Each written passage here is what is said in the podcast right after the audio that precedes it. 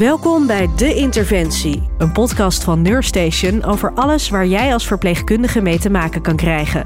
Ik ben Rebecca Looyen en vandaag ga ik in gesprek met overgangsconsulent Martine den Hoed. We duiken samen in de wereld van de overgang, want wat komt hier eigenlijk bij kijken? Hoe herken je het en wat kan je doen als je er klachten van krijgt? Ze beantwoordt al deze vragen en meer. Deze aflevering wordt mede mogelijk gemaakt door Brede Rode Hogeschool. Dag Martine, fijn dat je me in jouw praktijkruimte wil ontvangen om te praten over dit belangrijke onderwerp. Want jij werkt dus als overgangsconsulente. Kan je me vertellen wat je vanuit die functie precies doet? Ja, dat klopt. Ik ben verpleegkundig overgangsconsulent. Dat houdt eigenlijk in dat ik vrouwen begeleid die uh, in de overgang zitten en vooral die daar klachten van ervaren. Mm -hmm. Want dat is eigenlijk uh, wanneer vrouwen bij ons terechtkomen. Alle vrouwen komen in de overgang, dat ja. is een feit. Maar niet iedereen heeft evenveel klachten of zoekt daar hulp bij. Mm -hmm. Maar mijn werk is als vrouwen hulp zoeken dat ze bij ons uh, terechtkomen om hun te begeleiden en dingen uit te leggen. Ik uh, werk op meerdere plekken. Mijn hoofdfunctie is eigenlijk verloskundige gynaecologie. En uiteindelijk ben ik ook de menopauzepolie gaan doen in Tergooi, het ziekenhuis waar ik werk. Uh, vanuit daar voortvloeiend ben ik mijn eigen praktijk eigenlijk begonnen. Omdat ik graag nog meer vrouwen wilde zien en begeleiden en helpen. Ook uh, ben ik lid van uh, de VVOC. Dat mm -hmm. is de uh, beroepsvereniging voor overgangsconsulenten. Ja. en daar ben ik eigenlijk ja, ook nog ingerold. en eerst als algemeens bestuurslid en inmiddels als dagelijks bestuurslid. Wauw. Ja. Dat is een hele hoop bij elkaar dat je het allemaal weet te combineren. Heb je nog weekend? Ja, nou ja, dat is prima te combineren. Gelukkig maar. Um, als we dan inzoomen op jouw werk als overgangsconsulent. Je zei al, hè, niet iedereen heeft evenveel klachten of heeft daar evenveel last van. Um, is het eigenlijk nodig? Ja, dat is een hele mooie vraag dat je die stelt. Want um, niet alleen ik, maar al mijn collega's zijn eigenlijk van mening dat dat nodig is. Mm -hmm. Want als je jongere vrouw nog bent, laten we zeggen 35, ja. ben je misschien nog niet zo bezig met die overgang. Maar dat je daarin gaat komen is een feit. Hè? Dus mm -hmm. tussen de 40 en de 60 krijgen eigenlijk alle vrouwen die overgang. 80% heeft daar klachten van. Dus ik geloof heel erg dat als je dat van tevoren uh, weet, wat er zou kunnen gebeuren. Uh, wil niet zeggen dat het gebeurt, maar mm -hmm. dat het kan. Dat je dan op tijd weet waar je hulp kan zoeken. Ja. En ik denk dat dat vooral belangrijk is aan ons werk. Dus preventie ook wel. Ja, dus je zegt eigenlijk niet alleen is het nuttig voor vrouwen die al in de overgang zitten en daar klachten bij ervaren, maar ook juist eigenlijk een stukje voorlichting voor jongere vrouwen. Ja, en als je kijkt naar wat wij als VVOC, hè, dus als, als beroepsvereniging, -hmm. ook willen uitdragen, is dat het ook. Dus we proberen ook hard aan te werken. En dat is natuurlijk niet makkelijk, want ja, zoals alles heeft, heeft een kostenplaatje. Maar wij zien of zouden willen voor de toekomst, een wens, is eigenlijk dat het bijvoorbeeld in het bevolkingsonderzoek zou passen. Dus dat je ja. naast uh, je laatste uitstrijkje of ergens ook iedere vrouw een contactmoment heeft met bijvoorbeeld een overgangsconsulent. Gewoon om even te spreken van nou, waar moet je nou op letten? Wat zijn risico's? Waar kan je tegenaan lopen? En heb je die klachten? Bij wie kun je dan terecht? Ja. Dus eigenlijk een soort nou ja, preventie, dat zouden wij mooi vinden. Ja, ja dat is wel een ultiem doel, denk Zeker. ik. Ja, ja, precies. Um, want die klachten, ja, ik denk. Um, niet iedereen zal ze meteen herkennen. Um, ja en nee. Hè? Veel vrouwen en mensen, niet alleen vrouwen, mm -hmm. maar ook mannen, herkennen wel de vrouw met rode wangen, zweet over het hoofd, parelend, uh, wapperend met een boekje. Ja. Wordt dan ook wel eens grappig over gedaan. Terwijl misschien als je er één hebt op een dag, dat je er nog om kan lachen. Mm -hmm. Maar als dat meer is, zeker niet. Die herkennen we wel. Maar ik denk dat juist het voortraject, die perimenopauze, dus het moment dat vrouwen nog menstruatie hebben, dus zeg maar gemiddeld tussen de 45 en de 50, mm -hmm. dat daar nog heel veel misvatting over is. Die vrouwen hebben vaak ander type klachten, gaan slechter slapen, hebben vaak uh, moeite met zich concentreren, uh, lopen op het werk tegen dingen aan en worden vaak bestempeld met een burn-out, vallen mm, uit. Ja. En burn-out is natuurlijk uitval. Ja. Maar als dat onder andere hormoon gestuurd is en je herkent dat niet, ja, kan je wel eens op een verkeerd spoor zitten. Ja. ja, als je niet weet wat het is, kan je het ook moeilijk behandelen. Klopt. Dan speelt het denk ik ook mee dat, dat vrouwen die nog aan de jongere kant zijn, ook niet snel zelf zullen denken dat het de overgang is. Nee, dus als jij klopt. 45 ja. bent, dan zal je dat minder snel denken dan als je uh, 52 bent. Ja, laat staan vrouwen die vanaf 40 bijvoorbeeld. Ja. Hè, je hebt ook nog wel een ja, groep die wat nog. nog wat eerder de klachten ervaart. Ja, en in die groep, ja, het heeft twee kanten. Je wil het ook nog niet weten, want de overgang is niet bepaald een sexy onderwerp. Nee. Het heeft te maken met ouder worden. Daarbij zit je vaak nog, we krijgen steeds later kinderen met jonge kinderen. Dus die overgang die is nog heel ver weg. Nog helemaal niet welkom. Nee, Nee. zeker niet. Dus daarin zit dan denk ik heel erg dat preventie en dat kennisstuk. Dat als die vrouw dat weet en zij op 45 wel klachten ervaart, dat ze denkt, oh wacht even, dat zou eens die overgang kunnen zijn. Ja, en hoe zit het dan met de huisarts? Want ik denk dat de klachten die jij noemt, daar heb je last van. En als dat langere tijd aanhoudt, dan ga je op een gegeven moment een keer aankloppen bij je huisarts. Herkent die het dan niet? Ja, een aantal wel en ook een Ja. aantal niet. Wat we gelukkig wel hebben sinds eh, van de zomer is dat de NAG, hè, de richtlijn van de huisarts, is aangepast op het onderwerp de overgang. Omdat tot die tijd, eh, als ik dan kijk naar de kliniek, was hun richtlijn wel heel sterk verouderd. Eh, inmiddels staan daar gelukkig wel andere dingen in en is die aangepast op de huidige tijd. Zoals? Wat, wat soort dingen zijn er nu Ehm, veranderd? Mhm. Nou, ander type hormonen bijvoorbeeld. En wij werkten al met eh, onder andere bioidentieke hormonen, eh, andere manier van hormoontherapie bijvoorbeeld, maar ook ehm, geef je nou wel of geen hormonen aan vrouwen in die perimenopauze? Ja. Eh, gaan die vrouwen nog aan de pil of juist niet? Dus je ziet dat bij hen ook meer kennis eh, is gekomen. Gelukkig. Ehm, ja, en natuurlijk de ene huisarts pikt dat sneller op dan de ander, dus dat moet nog wel denk ik bijgeschoold worden. Ja. Ja. Dan ehm, laten we even naar jouw werk kijken. Ja. Wanneer, eh, want je hebt het over preventie en een ultiem doel eh, natuurlijk. Maar even jouw, gewoon jouw dagelijkse werk. Wanneer klopt iemand bij jou aan? Met welke klachten? Ja, het is een beetje, we hebben natuurlijk twee sporen. Hè. Je hebt eh, mijn werk als eh, overgangsconsulent in het ziekenhuis en in mijn eigen praktijk. Eh, voor het ziekenhuis heb je een verwijzing nodig van de huisarts, maar in mijn eigen praktijk niet. Dus als ik daar even van uitga, die vrouw is aan het googelen, die heeft klachten, die slaapt slecht, heeft opvliegers, die gaat dat eens intoetsen en dan ontdekt ze, hé, hey, er zijn overgangsconsulenten. Of ze hoort van de huisarts, gaat naar een overgangsconsulent. Veel mond-to-mond reclame inmiddels hè, van vriendinnen. Joh, ik ben dus bij die of die geweest, of bij Ja. een overgangsconsulent. Ga daar eens heen. Ik denk dat de meeste vrouwen het slechte slapen, eh, opvliegers, nachtzweten. Wat er een lastige term is, want niet iedereen zweet. Dus dan zegt de vrouw, ik heb geen nachtzweten, maar ik ben wel vier keer wakker. En dan vraag je, heb je het warm? Ja, ik heb het dan wel warm. Nou, dat Ja. valt onder de categorie nachtzweten. Concentratieverlies, stemmingswisselingen, die horen we ook heel veel. Wat Ook wel- niet gek is als je niet goed slaapt ook Nee. natuurlijk. dus het is wel een beetje een, ja, een beetje kip en het ei. Hè? Ja, Wat is er eerst? tuurlijk. Sowieso gaan ook de hormoonschommelingen ook wel iets daarop doen. Hè? Dus Mhm. nou ja, slechte slapen is eigenlijk wel een groot issue voor vrouwen. Dus ehm, opvliegers, nachtzweten, slecht slapen zijn denk ik wel de top drie. Ja. Met stemmingswisselingen en daarnaast nog heel veel andere klachten. Ehm, wat belangrijk is, denk ik, voor vrouwen, is dat, dat doet ook de overgangsconsulent, is samen kijken naar, past dit nou allemaal bij de overgang? Of moet je verder kijken? Hè? Dus het blijft ook wel zaak dat je alert blijft dat er ook iets anders aan de hand zou kunnen zijn. ja, het zijn natuurlijk ook symptomen die bij andere Ja, situaties klopt. kunnen horen. Ja. Maar even ervan uitgaande dat iemand Ja. echt eh, hè, in de overgang zit eh, en diegene komt dus bij jou. Wat kan jij dan nog voor iemand betekenen met dat soort klachten? Nou, allereerst eh, doen we een anamnese. Hè, of dat nou in het ziekenhuis is of in de eerste lijnspraktijk. Dus je wil weten wie is die vrouw die tegenover jou zit. Eh, wat heeft ze meegemaakt? Wat zijn haar gezondheidsproblemen? Hoe gezond leeft ze? Lifestyle, voeding. Een groot deel is dan uitleg. Die eigenlijk alle, ik zeg altijd, alle puntjes aan elkaar verbinden. Die vrouw heeft een aantal klachten, loopt vaak al bij een eh, huisarts met dan is die klacht, dan is die klacht. En nu is ze bij iemand die zegt, hé, hey, wacht even, maar die en die en die klachten, die passen allemaal bij die overgang. Ja, En dus dat je- geeft ook al rust, denk ik. ja, dat zie je gebeuren. Je ziet soms vrouwen dan ook dat het kwartje valt. En ook wel echt zeggen, ik ben niet gek. Ik dacht Ja. even dat ik gek werd, want ik krijg geen gehoor bij de huisarts of de bedrijfsarts Ja. waar ze dan Ja, terechtkomen. je partner herkent het vaak al helemaal niet.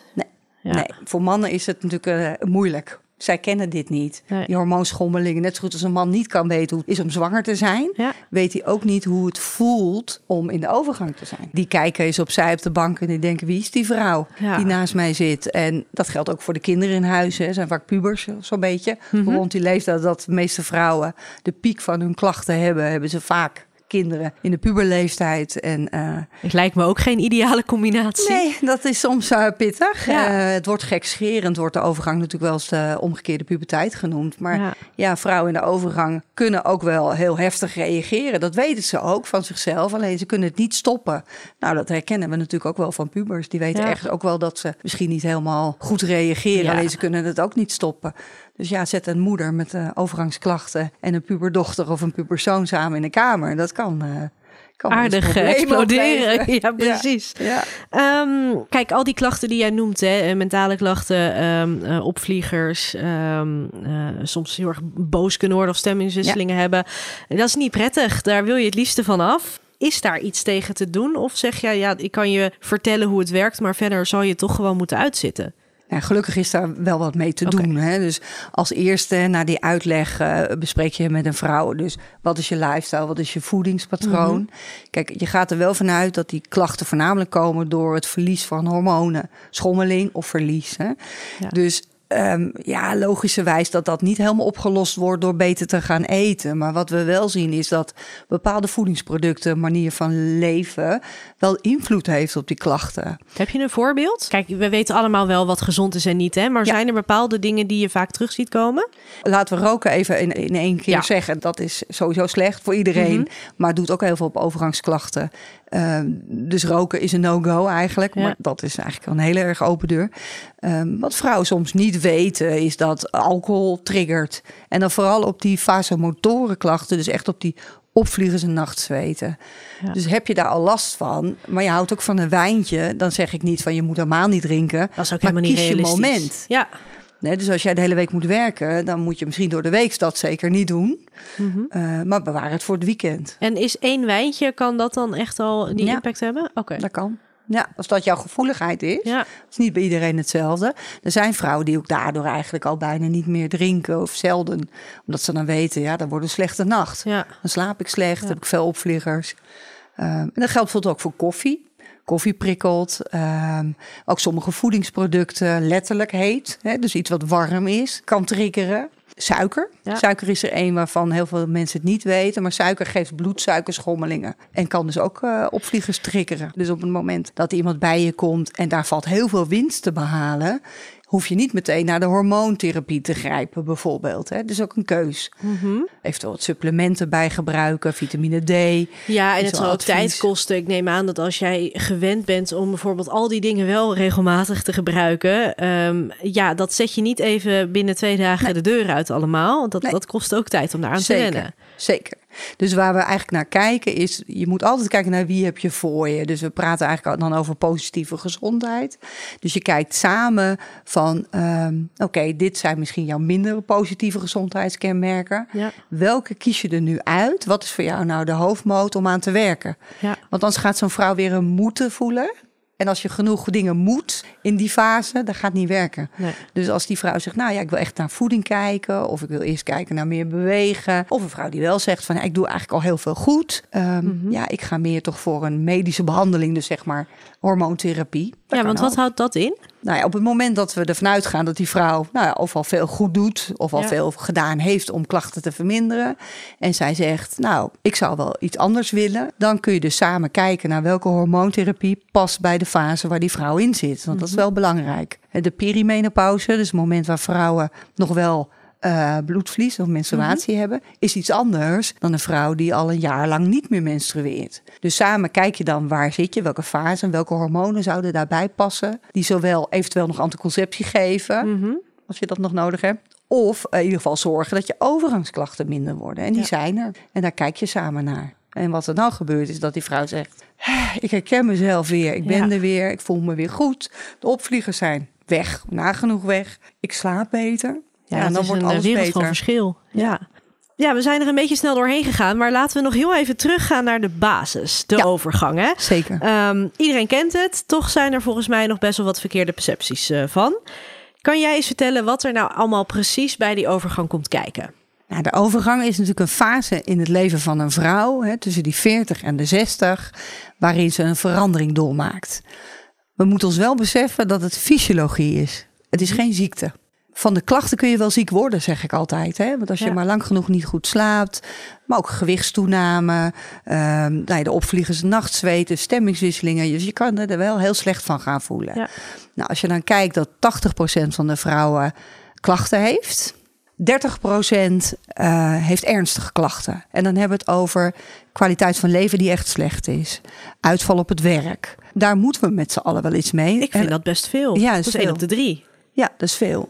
En zeker als je kijkt naar ehm, nou ja, dat we steeds eigenlijk de maatschappij verwacht dat vrouwen meer werken, langer doorwerken. We hebben andere type banen. Dus het wordt wel een ding. Hè? Want in een recent verleden, niet heel lang geleden, werden we natuurlijk niet zo heel oud. Dus we leven langer zonder onze hormonen dan met. En waren ook minder vrouwen aan het werk überhaupt. Ja. ja, dat maakt echt wel uit. Kun jij s morgens zeggen, ik heb slecht geslapen, dus ik blijf nog even liggen. Of moet jij gewoon om zeven uur klaar zijn omdat je naar je werk moet. Ja. Dat maakt wel uit. Dus je ziet steeds meer bedrijven die daar ook mee aan de slag gaan. Hè? Dus wij geven als overgangsconsulenten ook workshops en lezingen binnen bedrijven, omdat die vanuit HR dan toch vragen van, goh, hè, wij hebben veel vrouwen in dienst bij ons. Uh, dat kunnen ook zorginstellingen zijn, maar onder andere ook bijvoorbeeld bij de politie. Heel veel grote instellingen hebben veel vrouwen. En die merken dat het best hoog is. Hè? Dat kan soms wel oplopen tot zeven, acht dagen overgangsgerelateerde ziektedagen. Dus als je daar als werkgever iets mee kan, is ook interessant. Ja. Het is goed voor die vrouwen. En het is goed voor de werkgever. Dus daarin zit, uh, zit ook nog veel werk voor de overgangsconsulenten. En nou ja, we kennen dan het plaatje en, en de symptomen en de klachten. Maar wat gebeurt er nou eigenlijk met je lijf in die fase? Ja, wat je eigenlijk ziet is dat ergens na die veertigste mm gaan je eicellen afnemen. Ja. En we worden uiteindelijk geboren met 700.000 tot een miljoen eicellen. Nou, dat, is best heel veel, hè? Denk je, nou, dat zat, die ga ik allemaal niet opgebruiken. Maar eigenlijk als je ziet dat je, als je nog bij je moeder in de buik zit als foetus, heb je er vele miljoenen meer. Dus waarom dat precies is, weten we volgens mij, althans ik niet, weten we volgens mij niet. Dus dat kind wordt geboren met ongeveer 700.000 tot een miljoen eicellen. Um, per cyclus verlies je er wel tussen de 4 en de 500, hè? Oh. Er wordt altijd gedacht, één eicel of twee, want je kunt ook een tweeling krijgen. Ja. drieling zou technisch ook nog kunnen, maar goed, hè? Een handje vol, maar dat zijn er echt veel meer. Want anders zou je nooit door die 700.000 eicellen heen raken. Maar ergens zo rond die 51ste is die voorraad dus gewoon op. En wat je dan ziet is dat die ijzelvoorraad wordt minder. De kwaliteit van de eicellen worden minder. Want we weten ook dat vrouwen boven de 40 verhoogd risico lopen op een kind met uh, genetische afwijkingen. Dat heeft onder andere ook daarmee te maken. En dan zie je dus dat die hormonen ook gaan veranderen. Want die eicellen zijn nou eenmaal de leveranciers, zeg maar die eierstokken, van uh, die hormonen, die grote hormonen, vooral progesteron en oestrogeen. Ja. Nou, op het moment dat dat gaat schommelen, of op een gegeven moment op is, kan je je dus voorstellen dat dat niet meer in balans is. Niet zoals je gewend was. En die cyclus die begint met je twee weken eigenlijk heel goed voelen, omdat je een hoog oestrogeengehalte hebt. Dan je ijsprong krijgen en daarna die derde week je al wat minder goed voelen. En die vierde week eigenlijk beroerder voelen. En de ene mhm. vrouw heeft dat wat meer dan de ander. Dat zit er met progesteron. Dus als daar helemaal geen touw meer aan vast te knopen is, dat dat helemaal door de war is. Dan raak je lijf eigenlijk een beetje de weg kwijt. Ja. ja, dus je raakt uit balans. Dat is echt letterlijk wat er gebeurt. Nou ja, de, ene vrouw heeft daar dus veel klachten van en de andere wat minder. Bij sommige vrouwen is dat een kort proces. Hè. Die hebben een paar maanden uh, wisselende menstruaties. En ineens stoppen die menstruaties gewoon en krijgen ze wel of niet klachten. Sommige vrouwen hebben een lang aanlooptraject. Hè, dus dat is wel wat er gebeurt. Dus die ijzelvoorraad raakt op en die mhm. hormonen gaan veranderen. En daarbij komen klachten. En dat is vooral het oestrogeenverlies schommeling waar je last van hebt. En wanneer is die cyclus dan klaar? Op het moment dat je je laatste menstruatie hebt gehad, kijk je na een jaar eigenlijk op terug. Ja. dus de perimenopauze loopt door tot dat jaar nadat je uh, gestopt bent met menstrueren. Dus dan mag je terugkijken. Zeg je, oh ja, toen en toen was mijn laatste menstruatie. Dan ben je postmenopausaal, heet dat zo mooi. Dan mag ook bloedverlies niet meer optreden. Dus als je een jaar geen menstruatie gehad hebt en je krijgt spontaan, zonder hormonen, weer bloedverlies ja, dat is altijd een reden voor een verwijzing naar een gynaecoloog. Want dan moet je kijken, is er niet wat aan de hand? Vaak, niet, vaak is er niets aan de hand, gelukkig. Maar het is wel een reden om uh, een echo te, maken. Ja, ja. Ehm, ja, dan zou je zeggen, dan ben ik klaar. Ja. Ja, helaas. Qua oh. klachten is dat niet zo. Vaak zie je dat dan ook wel die opvliegers en het nachtzweten, dat het lichaam nog steeds moet wennen aan die verminderde hormonen. Mhm. En de balans bij de gemiddelde vrouw zit tussen die 55 en de 60. Dan voelen veel vrouwen van hé, hey, oké, ik voel wel anders. Ik word ouder, ik heb meer rimpels, er is een hoop veranderd. Ja. Maar ik voel me eigenlijk wel oké. Mijn kinderen zijn uitgevlogen. Ik kan misschien wat minder werken. Mijn partner wordt ook wat ouder. Nou ja, ook wel dingen die een voordeel hebben. We kunnen vrijen wanneer we willen. Want er komt geen kind meer binnenlopen. dus het schept ook weer mogelijkheden. En veel vrouwen, als je spreekt in die levensfase, die zeggen: Nou, het is oké, ik ben er weer. Ja, ik, ben, ik heb er een soort rust in gevonden. Ja. ja. ja, en ik denk dat ik dat ook een belangrijk verhaal vind. Hè? Want het hele verhaal van de overgang. Nou, als je het googelt en je leest alle klachten en alles wat erbij komt ja, kijken. alle ellende, eh, ellende eigenlijk Ja. alleen maar. Maar het komt ook weer goed voor de meeste vrouwen. En zo niet is er hulp. Doet het niet ook mentaal iets met je? Het is toch ook een signaal van dat je ouder wordt. Krijg je dan niet juist ook een soort gevoel soms van... oh, ik moet nog dit gaan doen of ik moet nog die carrière maken? Zie je dat ook wel eens gebeuren? Ja, ja, dat zie je zeker gebeuren. Want wat er ook nog gebeurt naast die, die grote groep hormonen, progesteron en oestrogeen, is dat vrouwen merken dat het oxytocine, het knuffelhormoon, minder wordt. Dus in die fase zijn vrouwen ook heel erg geneigd om laat me met rust. Hè. Zoek het zelf maar uit. Waarom moet ik altijd alles doen? Dat gevoel. Daarnaast hebben ze aan de andere kant ook minder beren op de weg. Dus ze zien, wat wil ik nou nog met het leven? Is dit wat ik wil? Is mijn baan nog wel wat ik wil? Wil ik nog een opleiding doen? Tot aan heel extreem kijken op de bank. Is dit de man waar ik mee verder wil? Dus vrouwen kunnen deze fase ook nog wel eens keuzes maken. Dat ik wel zeg, niet te snel. Je moet wel, Ja. wel overwogen. Je beslissingen nemen. Dus er verandert ook in die fase op dat vlak heel veel. Ja. Dan, ehm, wat is volgens jou echt belangrijk om rekening mee te houden als je in deze fase belandt, als je die overgang krijgt? Nou, wat vooral belangrijk is, los even dat je snapt wat er gebeurt en Ja. dat je weet wat je eraan kan doen, is belangrijk dat je op deze fase, in deze fase van je leven, ook voornamelijk jezelf beschermt voor de toekomst. Dus gezondheidsrisico's kunnen heel erg in deze fase ontstaan. Oké. En dan kijken we naar hart- en vaatziekten, botontkalking, diabetes, eh, borstkanker. Dat zijn allemaal dingen waar je, belangrijk is wat je nu doet om jezelf gezond te houden voor later. Heeft dat ook echt te maken met de overgang? Ja. Oh? ja. Hormoonverandering doet iets met je systeem. Oké. Eh, als je kijkt wat eh oestrogeen doet op je vaten bijvoorbeeld, is dat je vaten wat stugger, wat stijver worden naarmate je ouder wordt. Ja. Dat is fysiologie, hè? dat is niet raar, maar dat gebeurt wel. Mhm. Heb je daarnaast natuurlijk gezondheidsrisico's, familiaire belasting, je rookt, je hebt een hoge bloeddruk in de zwangerschap gehad, of nee, er zijn nog wel meer ziektebeelden, preeclampsie of een help in de zwangerschap. Ja, dan loop je extra risico. Dus wat een overgangsconsulent ook doet in een tweede consult, is vooral dat bekijken. Ja. Wie is die vrouw? Wat zijn haar risico's voor de toekomst? En hoe kan zij proberen dat dus, nou ja, niet om te keren, maar wel aan te werken dat je gezond ouder wordt? Ja, risico's te verminderen. Juist. Ja. ja. Maar is het niet ook zo dat vrouwen op een bepaalde leeftijd, überhaupt mensen op een bepaalde leeftijd denken van goh, ik, ik rook nou al zo lang, al, al 40 jaar, of ik drink al zo lang, dat gaat nu niet meer uitmaken. Ja, en dat is dus niet waar. Nee? Nee. Oké. Nee, op welke leeftijd je ook hebt, het geeft gezondheidsvoordelen om te stoppen met roken.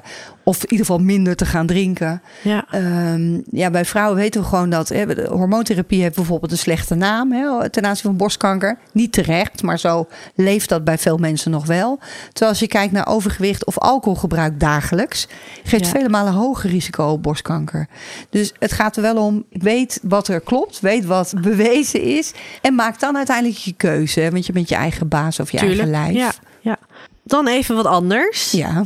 Veel verpleegkundigen, want daar hebben we het natuurlijk nu ook over. Veel verpleegkundigen zijn natuurlijk zelf vrouw. Ehm, en komen vroeg of laat ook gewoon in de overgang. Heb je voor hen nog tips? Bijvoorbeeld als we het dan hebben over, ehm, nou, in combinatie met een hoge werkdruk of al die onregelmatige diensten. Wat zou je hen mee willen geven? Dat is een moeilijke groep. Ja, Eh, waarom? De onregelmatigheid doet al veel met je gezondheid. Hè? Dat is ook wel bewijs voor. Daarbij is het een functie waarbij je niet kan zeggen... goh, ik heb een nachtje slecht geslapen. Ik begin een uurtje later morgen. of ik doe het wat rustiger aan. Of ik doe het wat rustiger aan. Die vliegen gaat niet op. Dus zul je het toch met elkaar daarover moeten hebben. En ik hoop wel dat vrouwen in de zorg... of in onregelmatige werksituaties... in ieder geval bij een leidinggevende terecht kunnen... als het niet gaat. Of bij een bedrijfsarts. En dat is natuurlijk vaak ook wel een uitdaging. Want mensen in de zorg zijn niet zo goed...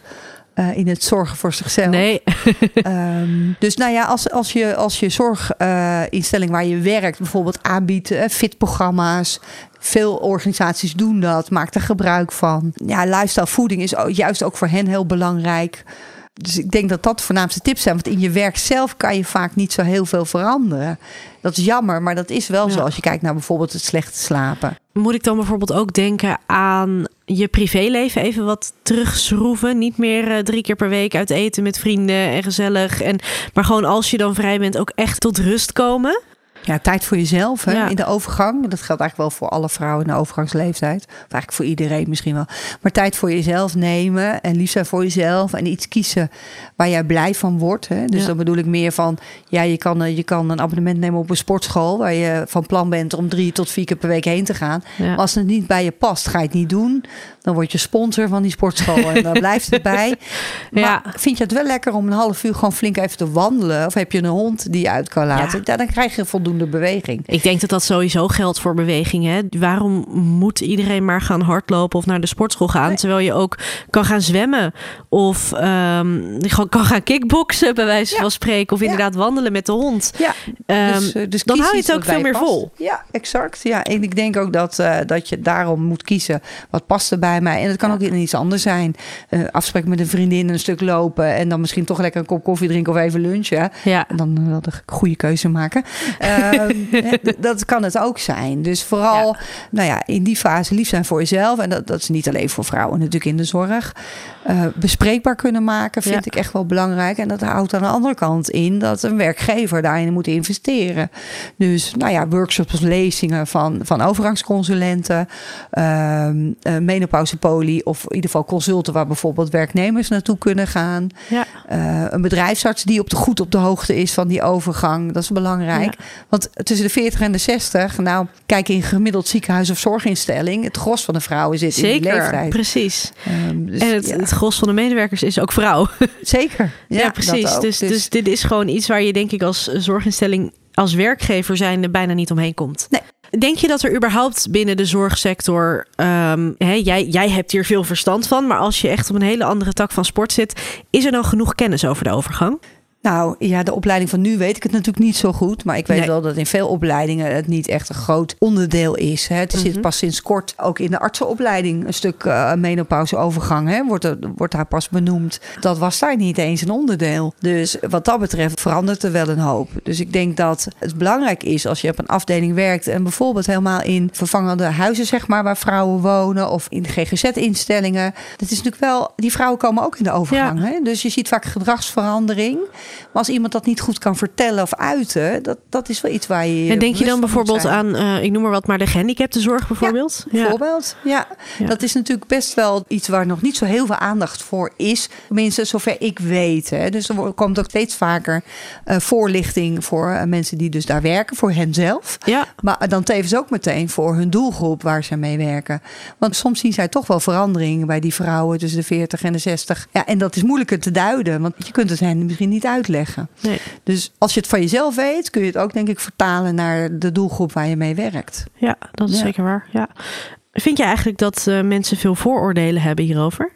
Ja, er wordt natuurlijk nog wel lacherig over gedaan. Ook vrouwen onderling hoor. Vrouwen Ja. zijn echt wel naar elkaar toe. Ook niet altijd even aardig. Nee, zeker niet. Um, of een vrouw die nergens last van heeft, en ze is goh, steen niet zo aan. Maar Ja. als je samen op één werkplek zit bijvoorbeeld... en de een wil graag het raam open en de ander heeft zoiets... nou, Ja. dat is onzin, hoeft helemaal niet. Of uh, bent aan het zweten, bah, hè? Waar, waar komt dat nou vandaan? Dus een beetje begrip, kennis. en begrip. realiseren dat het dus niet bij iedereen er hetzelfde uitziet. Exact, Ja, ja. ja. precies. Ja. Dan tot slot eindig ik altijd met de vraag: wat zou jij vanuit jouw expertise mee willen geven aan andere zorgverleners? Wees je bewust dat een vrouw van gemiddeld tussen de 40 en de 60 overgangsklachten kan hebben. En dat ze soms op een bepaalde manier reageert, dat dat de oorzaak kan zijn.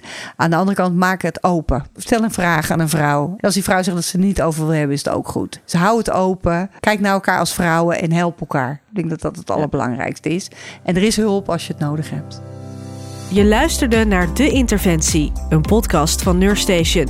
Deze aflevering werd mede mogelijk gemaakt door Brede Rode Hogeschool.